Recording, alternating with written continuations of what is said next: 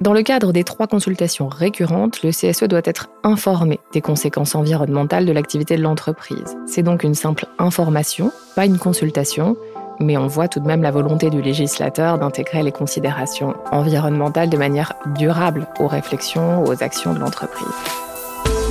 Bienvenue à On the Legal Side, le podcast qui décrypte les enjeux juridiques des entreprises. Je m'appelle Philippe Durand, je suis avocat associé chez Auguste Debouzy. C'est ici, au cœur du cabinet, que je tends le micro aux experts qui le composent pour avoir leur regard sur des problématiques déterminantes pour les organisations et les dirigeants qui nous accompagnent au quotidien. Bonne écoute! RSE, responsabilité sociétale de l'entreprise. Voilà un acronyme connu de tous et qui s'est imposé progressivement dans la vie des entreprises. Entre 2001 et 2019, des lois importantes sont venues illustrer cette imprégnation nouvelle. Nouvelles régulations économiques en 2001, loi Grenelle 2002 de 2011 et la loi PACTE de 2019, qui redéfinit l'objet social des sociétés dans notre code civil. Par touches successives, les préoccupations environnementales furent aussi introduites en droit du travail, avec par exemple le droit d'alerte environnementale. Mais c'est un pas significatif qui fut franchi avec cette loi d'août 2021, puisque celle-ci vient modifier et élargir les obligations d'information et de consultation du CSE, le Comité social et économique, pour y intégrer la question de l'environnement. Aujourd'hui, j'ai le plaisir d'accueillir Nathalie Lengaigne. Nathalie est avocat counsel au sein de notre équipe de droit du travail. Après un parcours universitaire classique, DEA de droit privé et le barreau en poche, Nathalie a passé du temps aux États-Unis pour y travailler et y décrocher un LLM. Chez nous, en plus de sa pratique habituelle en droit du travail, Nathalie fait partie du comité RSE du cabinet pour y formuler, synthétiser et mettre en œuvre des idées pratiques afin de rendre notre cabinet et son activité les plus verts possibles. Bonjour Nathalie. Bonjour Philippe. Nathalie, cette loi du 22 août 2021 portant lutte contre le dérèglement climatique et le renforcement de la résilience face à ses effets, qu'on appelle également la loi Climat et Résilience, a une genèse, une histoire un peu particulière. Oui, tout à fait. Les dispositions de cette loi viennent de la Convention citoyenne pour le climat. Tu sais, c'est ce groupe de travail composé de 150 Français qui avaient été tirés au sort et qui avaient travaillé à l'élaboration de mesures pour lutter contre le réchauffement climatique. Donc, les partenaires sociaux, qui sont habituellement les partenaires des négociations des lois en droit du travail, n'ont pas été impliqués en amont sur le sujet. Certaines organisations syndicales ont ensuite fait des propositions qui ont d'ailleurs été reprises dans le cadre des débats parlementaires, mais c'est bien une initiative citoyenne qui est à l'origine de la loi. Peut-on parler, Nathalie, d'une réelle révolution dans notre code du travail ? Alors, tu l'as déjà dit, la prise en compte de considérations environnementales en droit du travail n'est pas une nouveauté. Mais cette loi va indéniablement plus loin que les précédentes. Elle vient élargir très sensiblement les attributions du CSE et lui conférer un rôle récurrent en matière environnementale.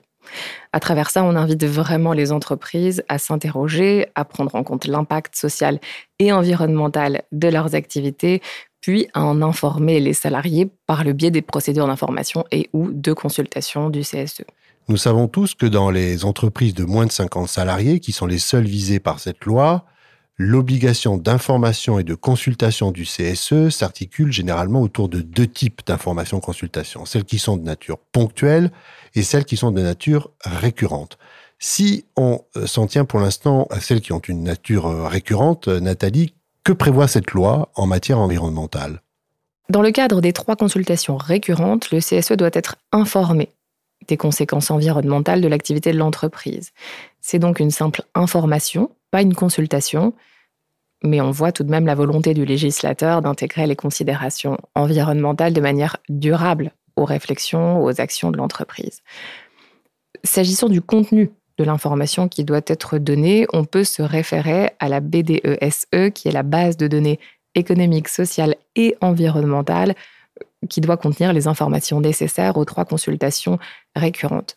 Donc, avant, c'était la BDES, aujourd'hui, c'est la BDESE, puisqu'on y a ajouté un E pour environnemental, et elle doit comprendre des informations environnementales qui ont été listées par décret et qui varient en fonction de l'effectif de l'entreprise.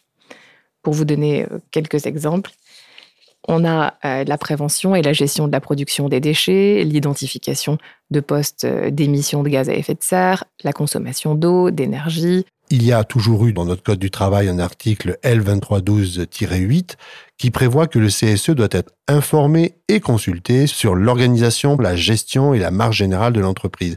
Que dit la loi climat sur ces consultations ponctuelles spécifiques du CSE, Nathalie ? Cet article L2312-8 dont tu viens de parler comprend deux références importantes aux considérations environnementales.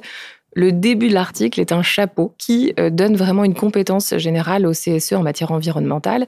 Et ce principe, ce grand principe, est matérialisé en pratique par une obligation de consulter le CSE sur les conséquences environnementales de tout projet qui a trait à la marche générale de l'entreprise.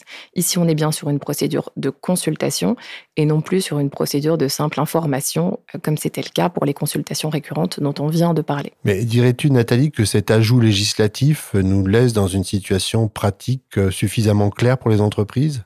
Alors, il peut y avoir quelques incertitudes sur les consultations ponctuelles, car la prise en compte des conséquences environnementales n'a pas été ajoutée à certains autres articles du Code qui concernent des consultations ponctuelles, comme l'article relatif aux consultations en matière de restructuration ou de licenciement collectif pour motif économique. Que recommandes-tu aux entreprises sur un plan pratique, justement ? En réalité, on ne peut pas considérer qu'on puisse faire l'impasse sur les aspects environnementaux dans ce type de consultation pour la simple raison que le texte ne le prévoirait pas.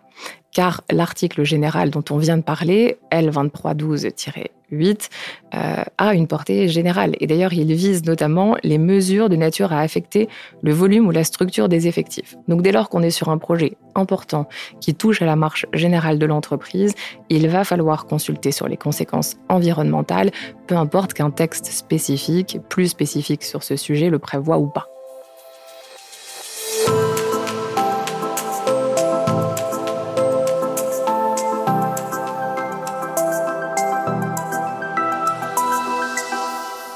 Que doivent insérer, faire figurer les entreprises dans la partie de leur note d'information et de consultation destinée au CSE en matière environnementale ?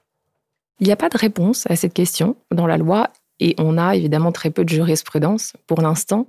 Mais comme pour les consultations récurrentes, on peut s'inspirer des informations à fournir dans la BDESE d'une part, et puis surtout, il faudra adapter la nature des informations à chaque projet. Et puis, les exigences des élus ne seront pas nécessairement les mêmes selon les entreprises. Dans une entreprise qui a déjà une forte culture RSE, avec des valeurs affichées de protection de l'environnement, de lutte contre le réchauffement climatique, on peut anticiper qu'il y aura une demande plus forte des élus sur ces enjeux. Et la position des juges pourra aussi être plus exigeante. On a une décision qui est intéressante d'ailleurs à ce sujet, qui a été rendue en décembre 2022 et qui concernait une entreprise spécialisée dans les énergies renouvelables. On était sur un projet de déménagement et aucune information n'avait été donnée au CSE dans un premier temps sur les considérations environnementales. Le tribunal a relevé que l'activité exercée par la société en fait un acteur de la transition énergétique et que la question environnementale entre dans la culture de l'entreprise. Attention, au même titre que la musique pour un orchestre, le milieu marin pour une conserverie de poissons ou la connaissance du corps humain pour les services de santé. Et le tribunal a même considéré que l'absence de toute communication sur les conséquences environnementales constitue une défaillance grave à son obligation d'information qu'elle devait assumer de sa propre initiative sans attendre les réclamations des élus ou de l'expert. Donc, le niveau d'exigence est d'ores et déjà important dans les entreprises qui ont une activité ou des valeurs fortes liées à la transition énergétique.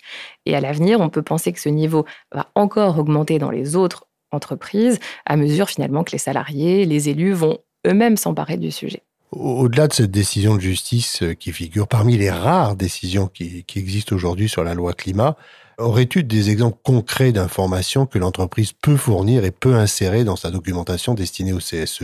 Si on reprend l'exemple du déménagement, on va considérer que c'est important de donner le bilan des émissions de gaz à effet de serre qui sont liées au déménagement à proprement parler.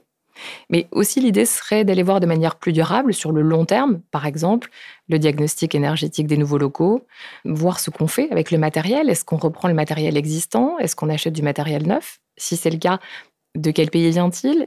Que fait-on de l'ancien mobilier ? Est-ce qu'on le recycle ?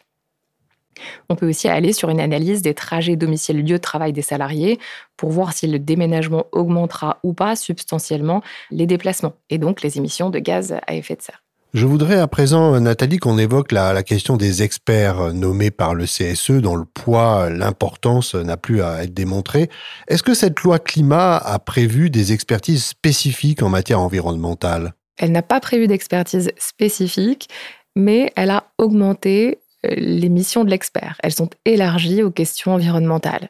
Alors, les textes ne le prévoient que pour les 3 consultations récurrentes, mais ici encore, on peut considérer que cet élargissement n'est pas limité aux expertises dans le cadre des consultations récurrentes, qui s'applique aussi aux autres cas de recours à l'expert. De manière un peu provocatrice, j'ai envie de te demander ce qui se passe si une entreprise considère qu'un projet qu'elle est en train de mettre en place n'a finalement pas d'impact en matière environnementale. Dans ce cas, il vaut mieux néanmoins intégrer un point à ce sujet dans les notes d'information.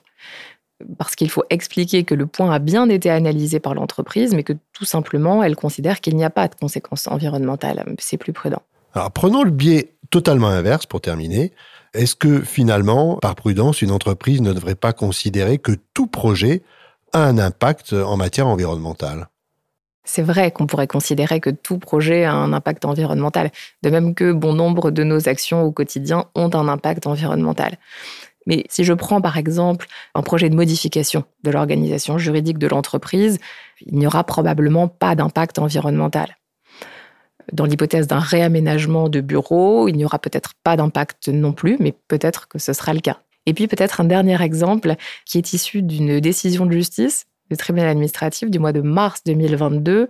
On était dans le cadre d'un projet de licenciement collectif pour motif économique.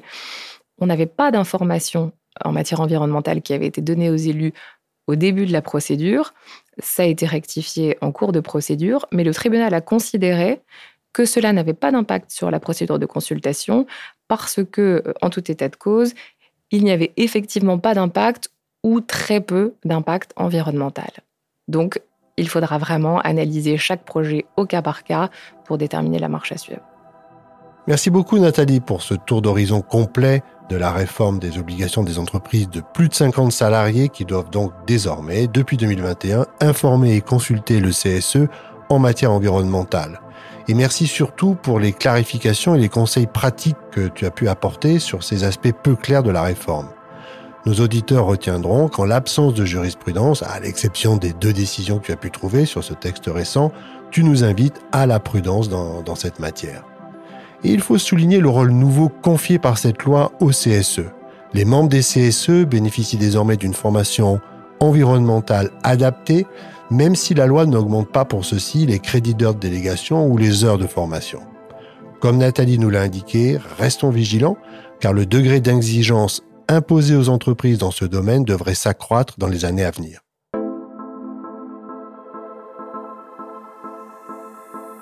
Vous venez d'écouter On the Legal Side, un podcast signé August Debouzy. Un grand merci pour votre écoute. Pour être notifié des prochains épisodes, n'hésitez pas à vous abonner depuis votre plateforme préférée. Pour découvrir le cabinet, ses équipes et ses actualités, rendez-vous sur le site www.auguste-debouzy.com ou dans la description de cet épisode. Cette série audio a été conçue, écrite et réalisée en collaboration avec Aparté Studio et Le Son de l'Encre. À bientôt.